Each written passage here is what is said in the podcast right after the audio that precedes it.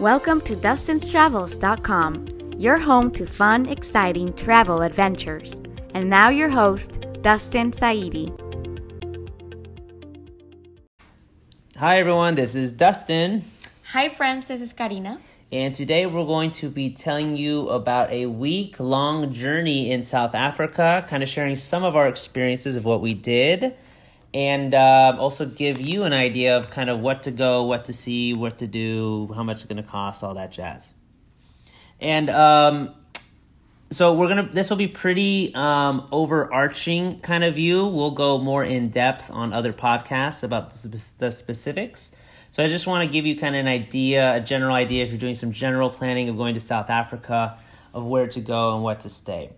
Um, ironically enough, now that we're talking about that, I'm first going to tell you some places outside of South Africa that would be great to visit. So if you're going to South Africa, I'm sure one of the main reasons you're going to make the very long flight, depending yes. on where you're coming from. Um, but from the United, from L A, it was thirty hours, including all the layovers. Very long. Longest flight I think I've ever been on. Yeah, for you sure. You too? Yeah. Yeah. So if you're going there, I assume you're going on an African safari, and Uh, South Africa is a fantastic place to do that. They have this wonderful reserve and park called Kruger National yeah. Park, and it's it's your classic safari experience. Yeah, it's a must-do activity in South Africa. So my mom, she said that going on an African safari was the number one thing on her bucket list, and she, we decided to do it rather than wait, you know, till people, everybody gets too old and can't do it anymore. yeah. We decided we're going to take action and do it. So she asked me to research. Okay, hey, where should we go on an African safari? So I did a lot of research, um, and I basically found sort of three main areas that are good for African safaris. One was Tanzania. The second was Kenya, where you can go to the Maasai Mara. And then the third was South Africa, Kruger National Park. Yeah, and we've only been to South Africa. We haven't been to the other two countries. Correct. Um, and also Botswana, I heard, was, was could be kind of good as well. Um, so those were the three, but we decided that um, because South Africa also has like Cape Town, and I'll talk about Johannesburg in a minute, we decided maybe let's go to South Africa mm-hmm. so we can do an African safari and see some of the country. Yeah, and know also that Africa, and especially South Africa, is very cosmopolitan, does have a you know, great diversity and great cities to visit. So just, you know, remember that. Yeah, and all of Africa, actually. And, yeah, exactly. And it, what, I think that's a good point you make because, and you're a teacher, do you want to describe so what, what some of your students said after you went to Africa? yeah, so I like to share with my students where I'm traveling to and what I do, just to inspire them and bring the world a little bit closer to them, especially some of them have never even traveled outside of California. So I told them I was go- I went to South Africa, and some of them asked me, are they uh, walking barefoot? Are there lions all around? And I said, no, you have to go to a very specific place in order to see the lions. If you go to Cape Town, for example, I told them, um, it's kind of like going to Santa Monica. It gave me that feeling. It's a coastal, you know, beautiful beach town or city. Um, and it's really like any other place in the U S So you have to go to certain areas of town and certain areas of the country in order to see those those stereotypical images that we associate with Africa. Yeah, and when I grew up, all all we saw for Africa was basically those commercials with starving children. Yeah. And um, I I've known I know better now, obviously, but I knew beforehand when I first met some people from Africa when I was doing a study abroad in Australia years ago. That um, I was talking to my friend, he's from Zimbabwe, and, right, was, and he's right. like, oh yeah, we go out at parties at night, we go to clubs, we go to restaurants, and it was just so mind-blown, because I hadn't thought twice about right. it, like, yeah, that makes sense, that yeah, they, they do normal yeah, things exactly. there, they're not like starving children just running yeah. around everywhere. Um, so anyway, South Africa is not just, you know, starving kids that you may see, yeah. have seen images of in the past, it's a lot different than that. Um, so there, so I, when we were looking in what to do, um, obviously the amount of time and the amount of things you could see varies based on the amount of time. And most people probably are going to have a one week, maybe two weeks to kind of go yeah. to South Africa. You could spend months there easily. Um, but if you're there for like a week, I kind of want to give you the highlights, and then I'll give you some other things I found on my research. We didn't do those, but they right. looked like pretty cool things, um, from my research. Yeah. So the two things that we settled on for one week stay in South Africa was to visit the city of Cape Town, which is on the west coast, yes, and to, of course, go to Kruger National yes. Park. Now, some of you might be wondering why we didn't go to Johannesburg. Johannesburg, very famous city uh, for South Africa. And I was shocked when I was doing a lot of my research to find that Johannesburg doesn't didn't seem to have a lot of uh, big things to see. Right. Um, they had a lot of local stuff, like things you could do, but nothing really that stood out that is super unique to Africa. Right. And we're, with our limited time, we did want to see the biggest, the most popular destinations. Yeah, exactly. I mean, they had like art walks and things like that, but you could do an art walk in Los Angeles. You don't need to go to Johannesburg to do things like that. Um, so, yeah, so we decided to skip Johannesburg. Also, just from my research, I, I, I found, and even Cape Town's like this too, they are, they're not exactly the safest cities. Johannesburg is even less safe. Um, so, of course, you can, you're safe going to Cape Town and whatnot, but you just need to be a little bit careful and aware when going there because yeah. it's, it is actually one of the more dangerous cities in the world. Right, and local people will tell you that, and I... I think that when people are sharing their experiences and their thoughts, you know, it's important to take into consideration. Um, we've been to Mexico City, for example, which also has this um, image of being uh, very violent and a lot of crime. But we went there and we were fine, right? So it's always good to take um, into consideration those suggestions. Yeah, but just being street smart, uh, depending on where you go. But it, it was, and it, and maybe I shouldn't start the podcast with this, but I do want to share because it was interesting. Our guide from Kruger National Park had shared with us that he had been a paramedic in, in Johannesburg, but he said it was a big issue there because sometimes these ambulances, they'd be stopped at a stoplight, then all of a sudden a bunch of dudes would run up to their vehicle and basically mug them and right. steal their, their cash or yeah. their wallets.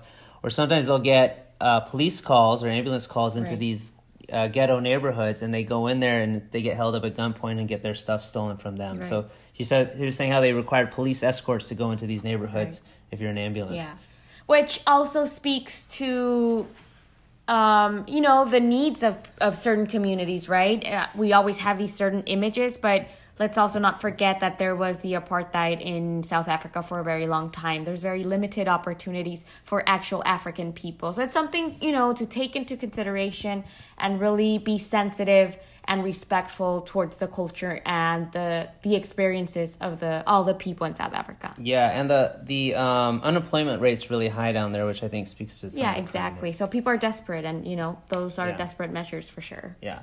So, again, just to kind of... not to paint the picture that that's how it is because it's it's not really like that, but right. just to know that there's that sort of that component. I thought that was interesting when I was talking to people down there.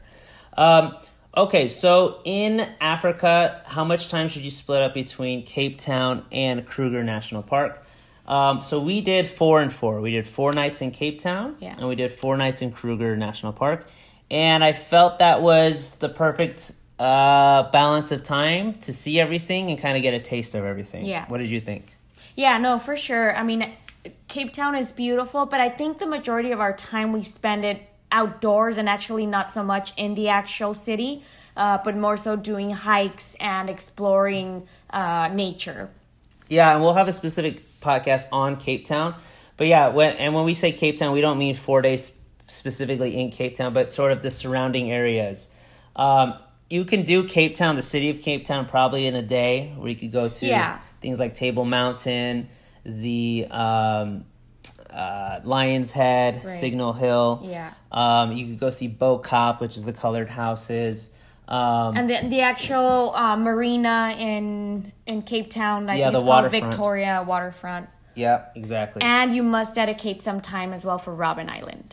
For Robben Island, of course. Yeah, that's where Nelson Mandela was imprisoned eighteen of his twenty-seven years. So that's mm-hmm. that's a obvi- that's a, that was another reason we wanted to go to Cape Town, a big attraction to see the place where Nelson had been imprisoned.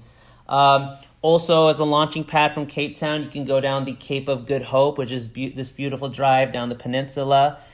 Um, you can go to the very edge there, which is the the subtle art of not giving an F. The guy who wrote that book, he ha- he wrote his final chapter in that area, and mm-hmm. it's a beautiful hike, and you kind of see this, the the all the Atlantic Ocean over there too, which yeah, is really really beautiful. Pretty. Um, and then you can also visit. You can also go swimming with sharks. Yes, and it sounds scary, but it's really cool. Really cool. And then you can go visit penguins there. You can also go to the southern tip of Africa and visit, see where the Indian Ocean meets the Atlantic Ocean. For sure. So those are all unique things you could do from Cape Town. Um, so that's why really why we wanted to go there, because there's there's just there's so much to do there, and you could right. get it all done in three to four days. Right. Oh, and there's also the winery. So if you love wine, there's several options for that as well. Yeah, they're very well known for their wineries, and very mm-hmm. easy to go there for a few hours to a winery. Okay, so once you're done with the Cape Town area, then on the east side is Kruger National Park. Yes. And there's a number of different ways you can approach Kruger National Park. You can stay at a hotel and get uh, private drivers into the park. Right. You can rent your own car and go into the park, which I wouldn't really recommend. We'll talk about that in our Africa podcast right. specifically. Unless you have children. Yeah. Uh, well, no, even a private driver, you can get a closed car. So, do they have like a, a an age requirement for um, driving in the safari cars? I, no, I don't think so. As long as it's closed, you're okay. okay. If it's open, okay. Just think. something to consider yeah. then. Um, and if you're if you're going on higher budget, you should do a private game reserve. I think that's the way to go, because it's it's a less crowded and really kind of private way to view the animals and their natural environment. If you're on a budget, like an extreme budget, you can stay at hostels actually inside the park um, for a few bucks a day. Right. Um, so yeah, there's a lot of different ways to do that. Again, we'll go way into that on the South Africa, excuse me, on the African Safari podcast. Um, South Africa in general is super cheap, um, a lot cheaper than like the U S by far. We we could, you could get a decent dinner for like ten bucks, like a mm-hmm. what might be twenty, twenty-five bucks in the U S. You get it for like eight yeah. to ten dollars in South Africa, and that's in Cape Town and other places as well. Is that right. your experience as well? Yeah, I I, I agree. So um, yeah, four days I think is a good amount of time to spend on African safari there. Um, when to go to Cape Town and uh, Kruger, I think really any time you can get away with. Yeah. Just know that summertime, um, at least in Kruger, is going to be hotter, and their summertime is November, December, January. Right. But we went end of November, and we had a great time. Yeah, for sure. Uh, it wasn't that hot. And a lot of times you're doing the game drives in the early morning or late evening, so you're not out in the middle of the day anyway, right. so it's not too big a deal if you're out there. I would say just to be on the safe side, you know, layers, as always, um, especially if you're going, for example, from Cape Town, which might be rainy and very windy, and then you're going to Kruger, might be really hot um, and sunny. So just know that, you know, it's always good to take layers of clothing.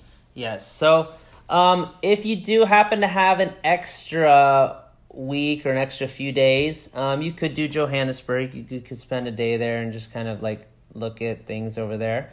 Um, there were some other things too, which was the um, the Garden Road. So that's basically like a road that you could sort of take south of Cape Town and drive it for three, four days. It's supposed to be a nice, uh, beautiful road, so you could do that. You could also go to Saint Lucia. And one of the really cool slash scary things about Saint Lucia was apparently, and I don't know if this they still let you do this, but apparently they let you kayak in a river there. With in that river there are crocodiles, oh god, there are hippos, and there are bull sharks. Wow, like some of the most dangerous animals. But you can go in a kayak and kayak there, and apparently they haven't had any incidents there. Wow, that's incredible. And we didn't do that because uh because I don't I don't want to be with my five closest family members and have something happen.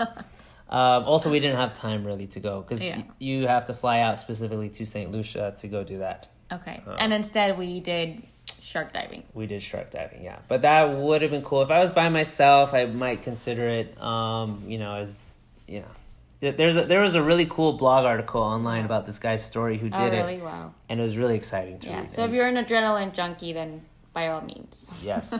uh, so that is our rundown of South Africa. Um, what did we miss? I feel like we missed stuff. Is that basically I think it? That captures pretty much everything we did. The big the big yeah. picture, right? Which is what we're looking for here. Um, so yeah, that's the big picture. If you're going to spend a weekend out in South Africa, kind of the things to keep in mind when you're planning and where you want to go. We're going to go more in depth into Cape Town specifically and our experiences.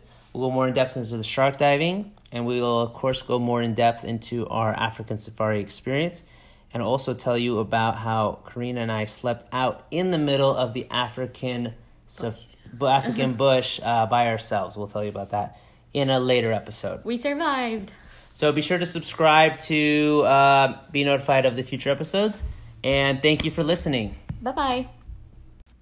Thank you guys so much for listening to that episode. Please leave a comment in the comment section below. I want to hear your thoughts. What was your favorite part? Have you done similar travels? Please leave a comment in the comment section below so we can see what you guys are up to and where you're traveling to. Thanks so much.